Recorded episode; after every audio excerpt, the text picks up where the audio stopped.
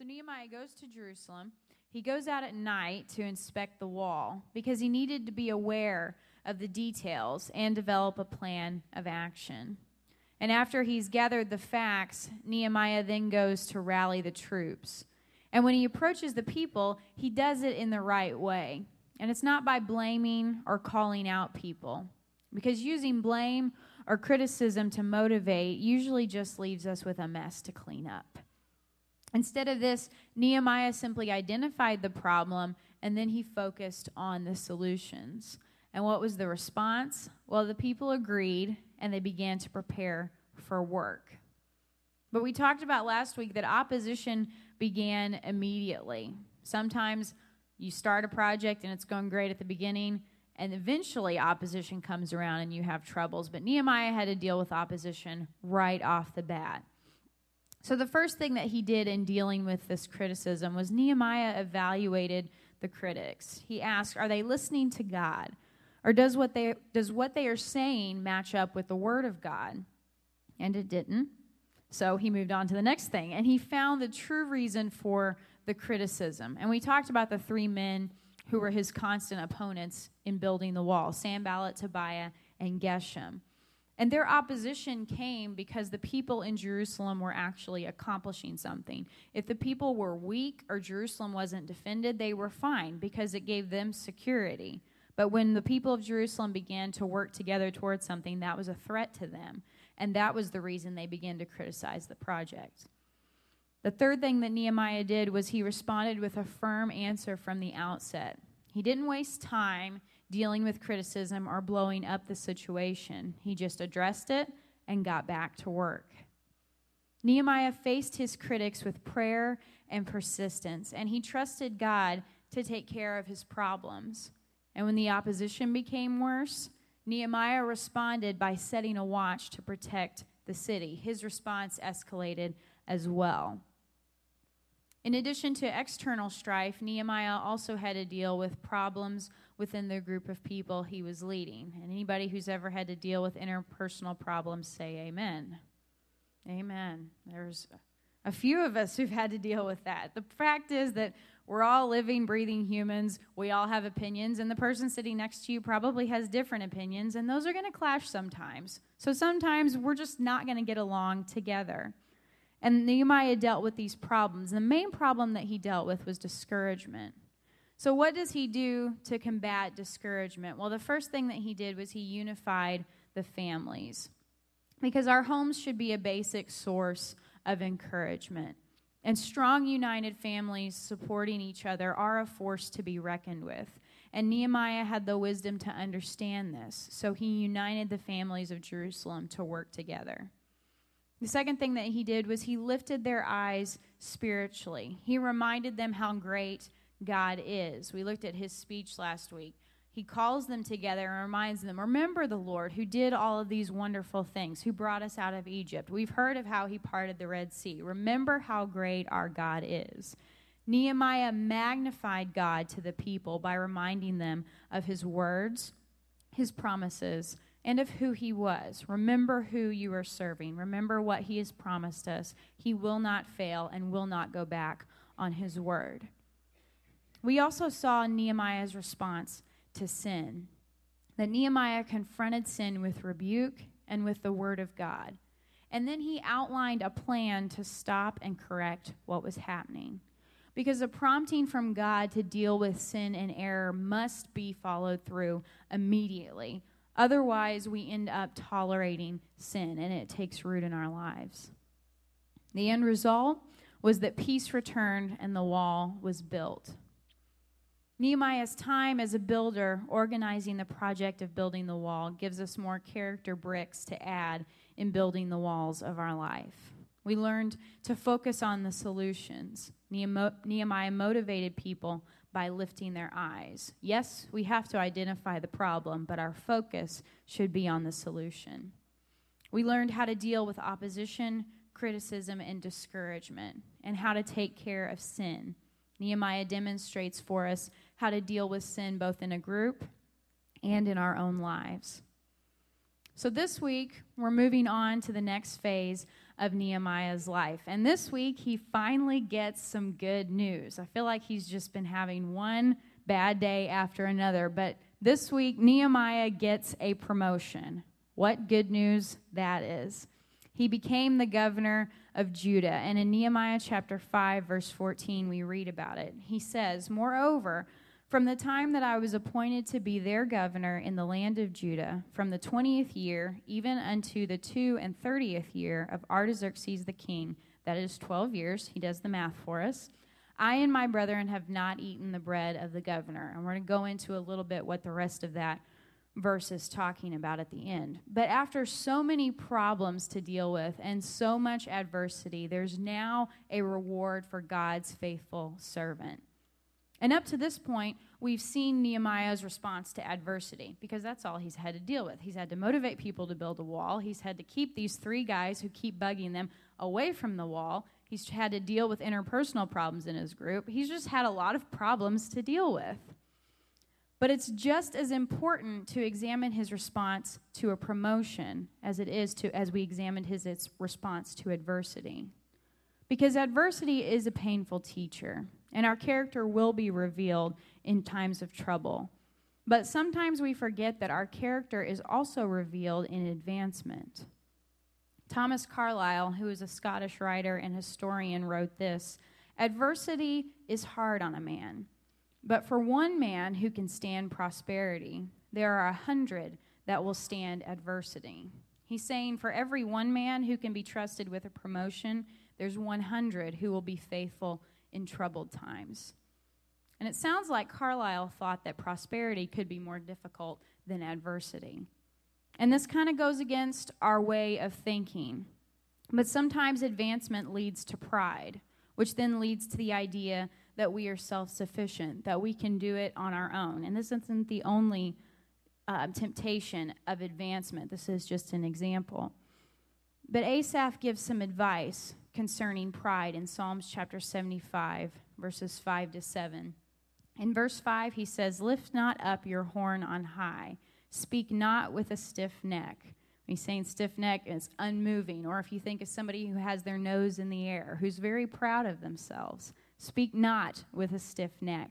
Verse 6 For promotion cometh neither from the east, nor from the west, nor from the south. Well, where does it come from? Let's read verse 7. But God is the judge. He putteth down one and setteth up another. This is a reminder not to become puffed up with pride because God is the one behind our blessings and our advancement. And the world tries to attribute success to many things to looks, to talent, smarts, to luck. There's any number of things. And people are gifted. Who are they gifted by? They're gifted by God. And it is God's hand that lifts up and brings down.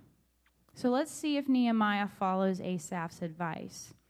In verse 14, the beginning of it, we can see Nehemiah's response to becoming governor. It's pretty no nonsense. It's kind of like Nehemiah himself. Nah, they appointed me governor. I served 12 years. That's about it. You know, he's just, it's pretty much summed up in one word, and that is acceptance that Nehemiah was willing to accept whatever the Lord had for him, be that blessing or difficulty. Because just like he trusted the Lord to be with him during the hard times, Nehemiah knew he could rely on the Lord to be his strength in new responsibilities. And if you think about it, this was a pretty big jump because almost overnight, Nehemiah goes from being a builder to being a governor. So let's just imagine if a construction worker or a grade school teacher or really anybody else with very little political experience. It's funny that we're talking about this when Donald Trump just became our president this week.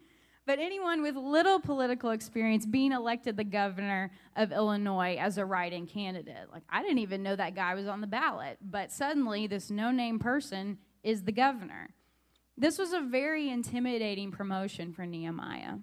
Sometimes, in the face of opportunities that seem larger than our abilities, we will shrink back from taking them on. But God wants to use us in situations that stretch us. So we learn to rely on and to access His strength instead of our own, because we all have our limits. If you think of the picture that I get in my mind is of silly putty. If you've ever had kids who had silly putty, and I'm sure you've had to deal with it in hair and clothes and everything else. It's a wonderful invention. You should get it for all of your kids and grandkids because everyone needs to experience silly putty at one point in their life. But at some point, usually what we would do is take silly putty and you start stretching it because it will stretch and stretch and stretch. But eventually, it reaches its limit and it breaks. It'll become really thin and break, or it'll just tear apart. And our human abilities, just like that silly putty, our wisdom, our talents, everything that we have just in ourselves, they will reach a limit as well, and they will break. But when I partner with a limitless God, then tell me what is impossible. I have my limits, but He has none. So when we partner together, there is nothing that we can't do.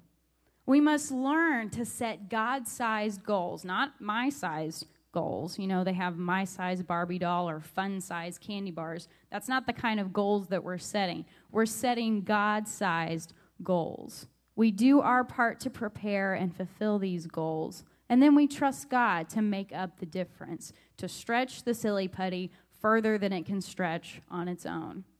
Now, this is within reason, obviously.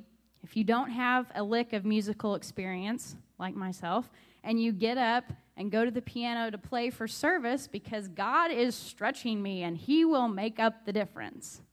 Not that. That's not what we're talking about. It must be within reason. What we mean is do our part, step out in faith, and then God enables us to do what He's called us to do through His Spirit. In accepting this promotion, Nehemiah was confronted with four challenges that will face all of us in the situation of promotion. The first one was he had the opportunity of taking advantage of privileges. If we go back to verse 14, at the end of that verse, after he says, I had served for 12 years, he mentions this little quick sentence I and my brethren have not eaten the bread of the governor. Well, what does that mean? Well, the governor would receive a food allowance for official entertaining purposes. He's an important person, a political figure he gets a certain amount of money to spend on his food. It's kind of like a banquet given by a state representative. And Nehemiah had the opportunity to take advantage of this expense account. Nobody would know if he used this money for him personally or for his banquets that he was having to throw. No one was going to know. It was just money that was set for him. And probably no one would have said anything about him taking advantage of this. But would it be beneficial to all of the people that were in Jerusalem, or just a few. Nehemiah never lost his control. He never used his privileges for his own benefit. It was there, he could do whatever he wanted with it, but he never lost his self control. And we see here in Nehemiah's character that he was a man who could be trusted. Because a promotion usually results in increased responsibility and decreased accountability. And we're very quick to ask the Lord for blessings and promotions. We're quick to go after these things, and we should be. But before we ask for these things, we should first ask if we can be trusted with them. More importantly, than this is what I want, is this what I need? Is this what I can handle? Because think about it. Not only would there be an increased opportunity to do good, but there's also increased opportunity to do evil or to lose focus on the eternal things that are truly important. For example, more work responsibilities might mean less time with your family or less time for your walk with God. More money can lead to greed, selfishness, and materialism. So, am I telling you not to seek promotion after I just told you to dream big and trust God? I don't know what they're doing in there, but I would really like to be a part of it. Sounds like a lot of fun. They probably have some silly putty in there. We are to dream big and trust God and seek promotions because there is a flip side. An increased salary could mean more opportunities to be a good steward, to pay bills, hallelujah, take care of family, or anything else that you need more money for, and to invest in the kingdom of God. You can be a support to the kingdom of God financially. More responsibilities at work might mean more opportunities to witness to others or more ways that God can bless your company through you. I'm not saying that we should avoid promotion, but I am saying that we should take a painfully honest look at ourselves and ask if we are ready to be promoted, if we can handle it. God, do you trust me? Or what do you trust me with? What boundaries do I have against sin personally? What boundaries would I need if God blessed me the way that I want? And those are difficult questions. They can't be answered right off the bat. They require some thinking and some really honest evaluation. But if we take the time to build the character of Christ, we will be people that he can trust with a promotion. Like Nehemiah, we must be consistent and faithful in our walk with God, have a reliable work ethic, and access the wisdom of God by studying his word. Nehemiah didn't become all that he was by himself, he became what he was by partnering with God. And if you want to mimic the character and achievements of another person, makes sense to mimic what they did. So, following the patterns of Nehemiah's life will make us faithful workers who can be trusted with both the difficulties and the blessings that we face in life. The second temptation that Nehemiah ran into was the temptation to build his own empire or to make his own name great. Nehemiah treated his appointment as a privilege and a position of trust because in the end, it was a gift from God, and Nehemiah didn't try to manipulate that gift to his own advantage. And again, we see in Nehemiah's actions that he was willing to fully trust God and place his life and his accomplishments in God's hands. All that God gave Nehemiah, Nehemiah then offered it back to God to use for his kingdom.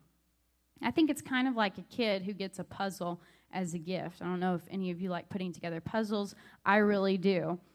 And if you get a huge puzzle as a gift and then invite the giver to complete the puzzle with you, that's sort of like when God gives us a gift. That then we don't just run over and keep it to ourselves and try to do it ourselves, but we offer, why don't you join with me and let's put this t- together together. Let's work this out together. You be part of it with me. That's the picture that I get of offering our lives back to God, is giving the giver a chance to be part of the project.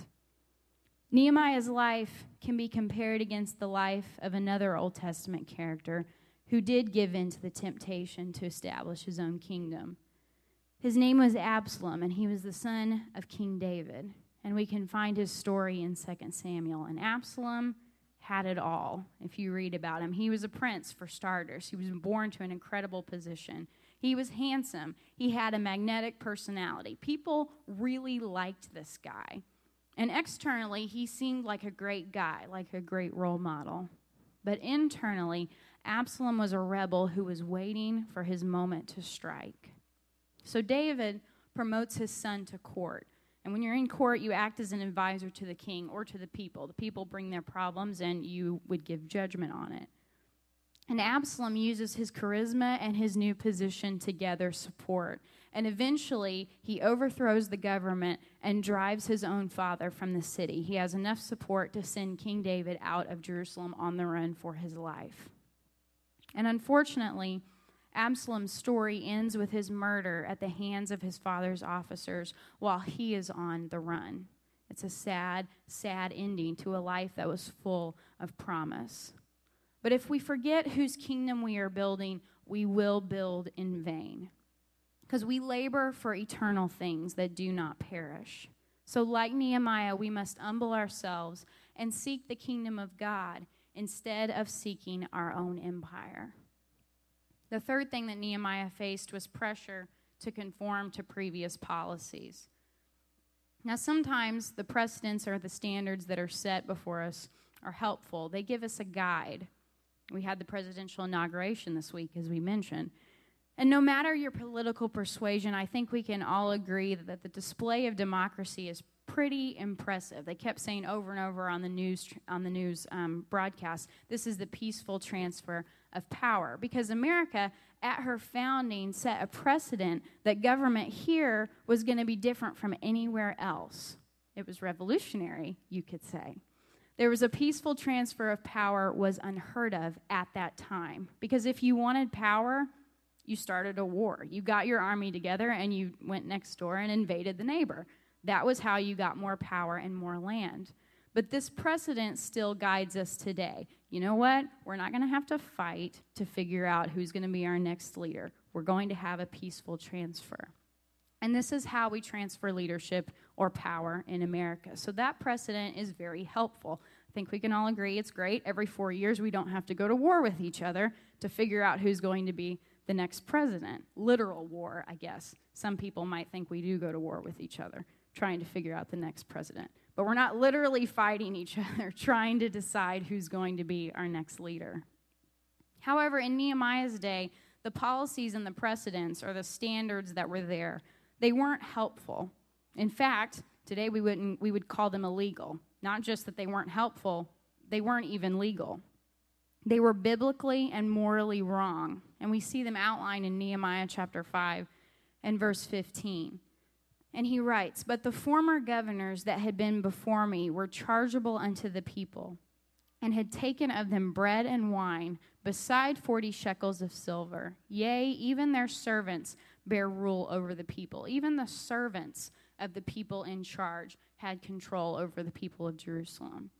But so did not I because of the fear of God. What he's describing here is illegal taxing and seizure. There's all kinds of modern problems in the book of Nehemiah. The governors would overtax the people and they would take their possessions to pad their own bank accounts and benefit themselves. He said in this verse, the governor's servants had it better than the people who were living free. And there was probably some pressure on Nehemiah to carry on the way we've always done it. Well, Nehemiah, this is the way it works around here. I know you're new to this, so let me just explain to you how we've always done things. But we see his answer in the end of verse 15. But so did not I, because of the fear of God.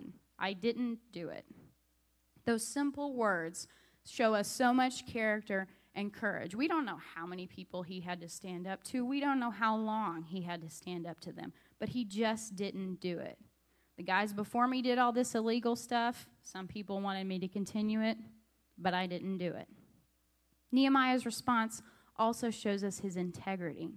Probably no one expected anything differently from him, and he could have continued unquestioned, but he didn't. He had too much integrity to stand by and let this illegal procedure happen. Nehemiah kept his thinking right in the face of extreme pressure. He knew in the end he was going to answer to God who had promoted him.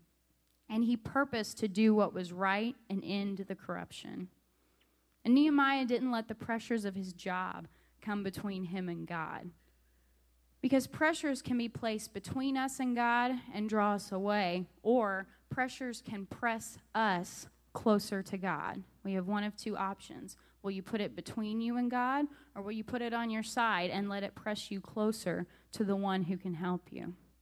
The pressures of Nehemiah's job were catalysts to propel him closer to God. And so should our pressures and cares be used to draw us closer to God. The verse says, Cast your cares on him, casting our cares, and then trusting him to be our strength. God ordained and anointed Nehemiah to be a leader like none before him. Verse 16 of chapter 5 says, Yea, also I continued in the work of this wall. I was right there with them, even when I was the governor. Neither bought we any land and all my servants were gathered thither unto the work. Nehemiah took no breaks. He and his house, I know I'm the governor, but guys, we're all going back down to the wall tomorrow and we're going to help them build. And I'm not worried about buying land or advancing myself. We're going to do what God has sent me here to do. Nehemiah's character and his work ethic made him the perfect choice to be the governor of Jerusalem. That would be pretty cool. If Nehemiah is elected governor and the next day he's still beside you putting bricks on the wall. Hey, dude, the most important guy in all of Judah is right beside me working on the wall. What a powerful motivator and what an inspiring picture that must have been for all of the people at Jerusalem. The fourth thing that Nehemiah dealt with was the opportunity to be sidetracked in his promotion. He never lost his focus on building the wall. Again, he was right there day after day. And he had plenty of opportunities to be distracted. Verses 17 through 18 of chapter 5 detail some of his responsibilities. Moreover, there were at my table an 150 of the Jews and rulers, beside those that came unto us from among the heathen that are about us. I had 150 people at dinner, plus some more people every night. Verse 18 Now that which was prepared for me daily was one ox and six choice sheep. Also, fowls were prepared for me, and once in ten days, store of all sorts of wine. Yet for all this required not I the bread of the governor, because the bondage was heavy upon the, this people. He's outlining us for us his political responsibilities. He was a very busy guy. He had to take care of a lot of people. But he didn't let his responsibilities sidetrack him. Verse 18, in the end, it says the bondage was heavy upon the people. He's not burdening the people more, he's not requiring more money of them to take care of his needs. He was sensitive instead to their needs. I mean, these people were building a wall for crying out loud. They're working very hard day in, day out. And so Nehemiah was focused and compassionate on them. God had called Nehemiah to do a job, and his ultimate purpose was not as the governor of Jerusalem. And Nehemiah understood this, and he was faithful in what God had called him to do, not just the promotion that he happened to get while he was there. Nehemiah handled his promotion to governor faithfully and with good character. So we see how he handles a promotion. And may the same be said of us that we would be able to handle a promotion faithfully and with good character, with the character of Christ. The next challenge that Nehemiah faces is another attack by his old nemesis. It's our three favorite people that keep showing up. They just won't go away. You know, you ever have a story and the bad guy just will not die or will not go away? Somehow they keep managing to show back up. That's these three guys Sanballat, Tobiah, and Geshem. And this attack came when the wall was almost completed. They are almost done. Can you just leave them alone? And Nehemiah was planning the dedication for the wall. So it's a time when it seems like he can finally relax and all of his troubles are over. But in total, Nehemiah came under attack from these men three times. And the purpose of all three attacks was the same, and it was to discourage the people and stop the project. We have to give them an A plus for persistence, because even when the wall's almost done, they're still trying to stop the project.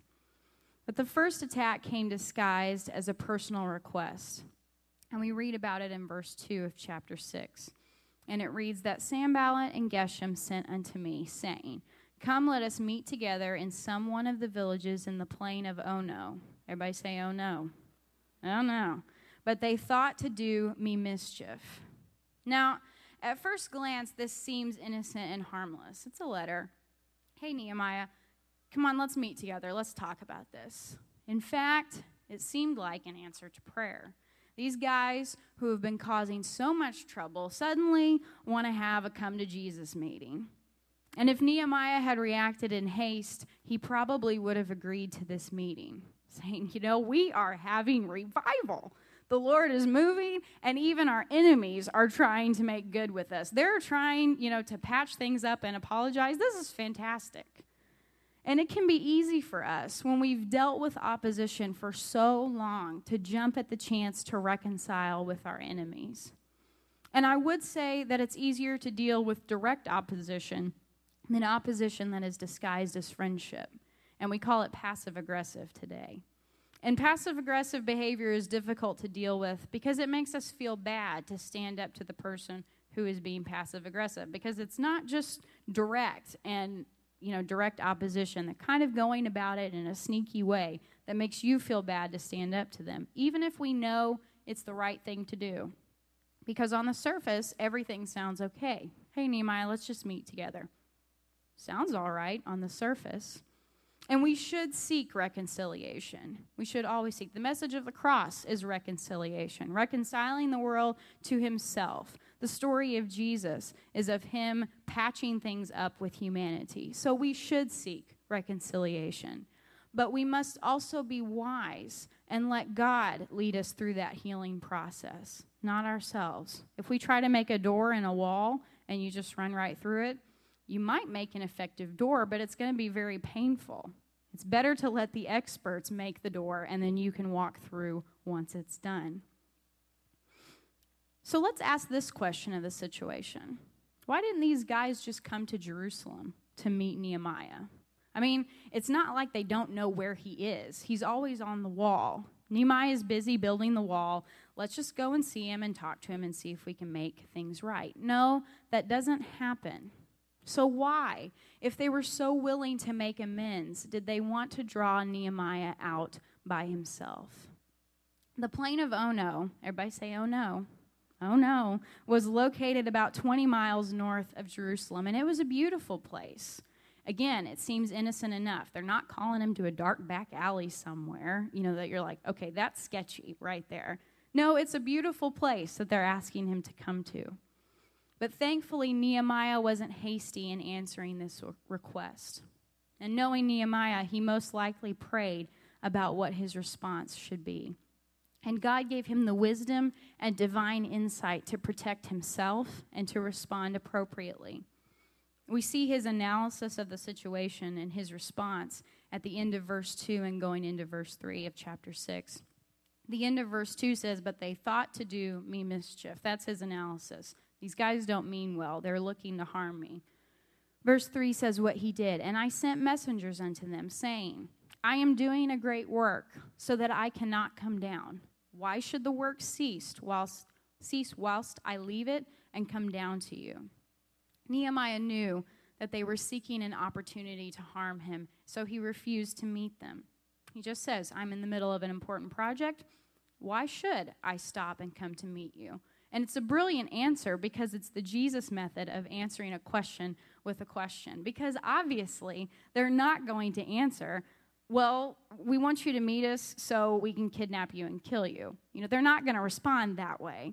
So their silence answered the question enough because they won't respond to his question. Why should I come down and meet you?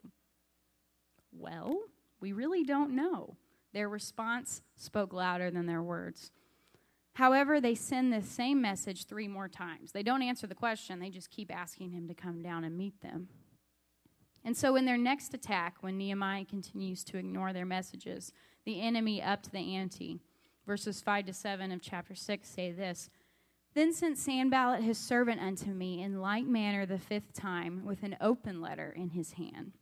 Verse 6 Wherein was written, It is reported among the heathen, and Gashmu saith it that thou and the Jews think to rebel. You guys are looking to start a revolt. For which cause thou buildest the wall, that thou mayest be their king according to these words. Verse 7 And thou hast also appointed prophets to preach of thee at Jerusalem, saying, There is a king in Judah, and now shall it be reported to the king according to these words. Come now, therefore, and let us take counsel together. Nehemiah, we've heard all these rumors. We've heard all of this stuff. Now, come on, let's talk about this. An open letter was something like a petition. And the difference between the first messages and this one is that this one was opened and read out loud before everyone, kind of like a town crier. Everyone was gathered, and the letter was read in front of all of them. And this letter accuses Nehemiah of having evil, ulterior motives for coming to Jerusalem and rebuilding the wall. They're saying that he wanted to re- lead a revolution and be the king in Judah. And then they threaten Nehemiah that they're going to tell King Artaxerxes of his plans to revolt. Well, this attack was a rumor, plain and simple. Because notice that the source is never quoted, it's reported among the heathen. Well, everyone is saying, everyone knows that in Jerusalem, da da da. Spin the rest of the rumor, however you want to say it. It's exaggerated, inaccurate, and it was designed to hurt Nehemiah. And the lesson here is that we must be so very, very careful of how we use our words. The Bible says that our tongue is the most unruly member. Goes on to say, if a man can tame and control his tongue, he can master any other discipline because that's the hardest one. We must make sure that we use our words positively and to bring about solutions rather than using them to spread stories or to cause trouble. Ephesians chapter 4 and verse 29 says it this way Let no corrupt communication proceed out of your mouth, but that which is good to the use of edifying, that it may minister grace unto the hearers. The New International Version says it this way Do not let any unwholesome talk come out of your mouths, but only what is helpful for building others up according to their needs, that it may benefit those who listen. If your words aren't building people up, if they're not a benefit for those listening, then you shouldn't be saying anything at all, is what it's saying. So if you ever find yourself the victim of gossip, remember Nehemiah's response in verses 8 to 9 of chapter 6. In verse 8, then I sent unto him, saying, There are no such things done as thou sayest. He calmly denied the charges against him. Nope, that's not right. There, I'm starting over. But thou feignest them out of thine own heart. You've made it up. Nehemiah put the blame where it belonged. This isn't true. You're making it up. Verse 9. For they all made us afraid, saying, Their hands shall be weakened from the work, that it be not done. Now therefore, O God, strengthen my hands. Nehemiah took his hurt to God. He responded to the rumor. It's not true. You're making it up. And the next thing he did was turn to God and said, Lord, they're doing this to try to weaken our hands and make us afraid. So strengthen my hands that we will finish this project. The final attack comes very quickly afterward in verse 10. And they tried to intimidate Nehemiah with a religious sounding warning. Nothing else worked, so let's try, let's just try being religious and maybe that'll work. Verse 10, we see what they do. Afterward, I came into the house of Shemaiah, the son of Delaiah, the son of Mehetabeel. Mm-hmm. Hallelujah. Who was shut up, and he said, Let us meet together in the house of God within the temple. Let's go to church, Nehemiah, and let us shut the doors of the temple. Why? For they will come to slay thee. Yea, in the night will they come to slay thee. Nehemiah, you are in danger. There are people coming to kill you. Let's go to the temple and pray. Sounds like a good idea. They must have had some character insight into Nehemiah. They knew he was a man of prayer. So let's go pray together at the temple because you're in danger. But we see Nehemiah's response in verses 11 to 13. And I said, Should such a man as I flee? And who is there that being as I am would go into the temple to save his life? I will not go in. Verse 12. And lo, I perceived that God had not sent him but that he had pronounced this prophecy against me, for Tobiah and Sanballat had hired him. Nehemiah was very discerning of the situation. His immediate response is, I will not go in. Verse 13, therefore was he hired. Why? That I should be afraid and do so in sin, that they might have matter for an evil report, that they might reproach me.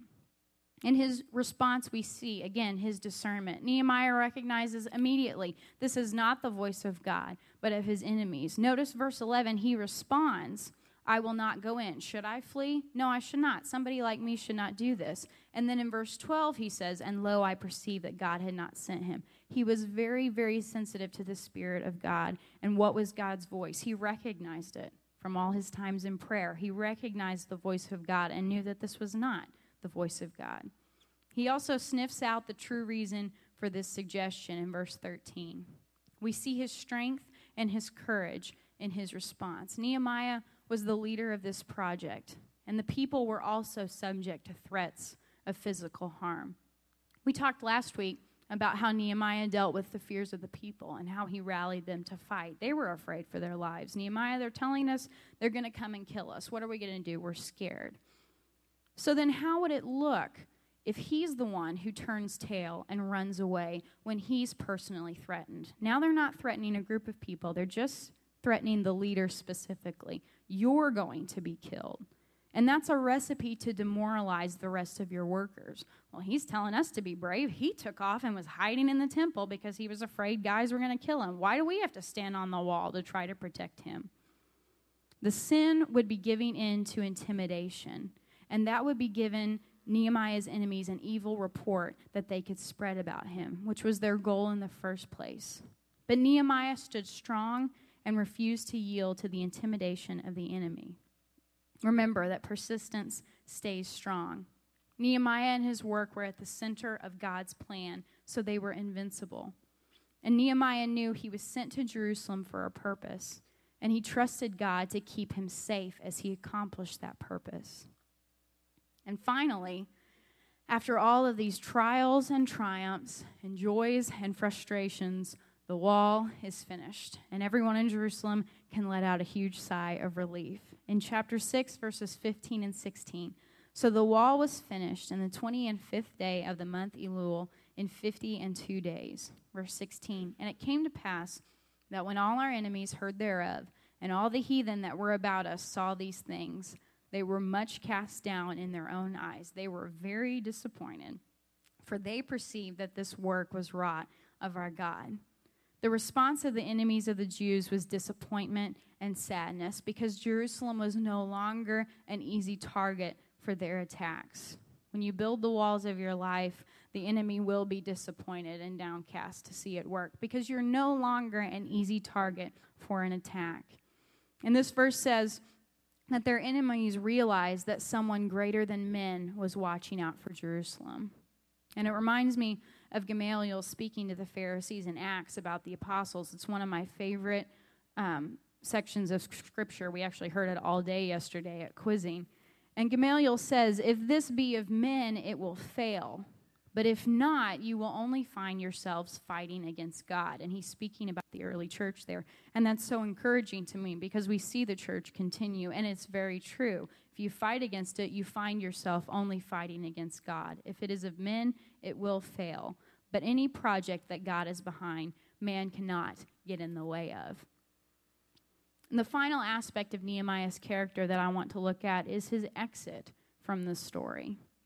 Because how he leaves the story is just as interesting to me as how he enters the story. In the final chapters of Nehemiah, the focus shifts from Nehemiah to Ezra and other leaders in Jerusalem. And this is very practical because Nehemiah couldn't stay in Jerusalem forever. The king wanted him back in Babylon, back at his job. And someone was going to have to continue the work of overseeing the progress in Jerusalem once Nehemiah was gone. The wall was built, but there was still a lot of work to do. And this is an important principle for us all to remember, and that is that no one lives forever. If you can find a way to do it, congratulations, you will be very rich. But as of now, no one will live forever. So what begins with you will most likely end with someone else. Nehemiah knew how to graciously bow out of the scene once his role in the rebuilding of Jerusalem was complete. And this allowed others to fulfill their God given purpose as well. And that's a lesson all by itself. Because if Nehemiah would have tried to hold on to his position, and he could have tried, he would have been forcing his will, not God's, and choking the life out of someone else's ministry. God can either move with you or in spite of you, and I would rather it be the first option. I would rather have him moving with me. He knows the people that are best suited to each job, and he places them where he can use them to the best of their abilities. In the final chapters of Nehemiah, we see a spiritual revival in Jerusalem. The law was brought out and read, and it was explained to the people. They had been in captivity for decades. They didn't understand it, they hadn't heard the law. The result was that their hearts were turned to God and they committed to follow God's law. Because Nehemiah knew that physical protection could only go so far. He had heard of the fall of Jerusalem and he knew if they were going to be there was going to be a rebuilding, they were going to have to rebuild the spiritual walls as well in Jerusalem if they were going to be successful. However, it's not Nehemiah who is the face of this re- revival. Instead, it's Ezra, the priest, as it should be. Nehemiah was the governor and the organizer of the service. He had all the details. This is where we're going to be. This is what we're going to do. We're going to sing this song.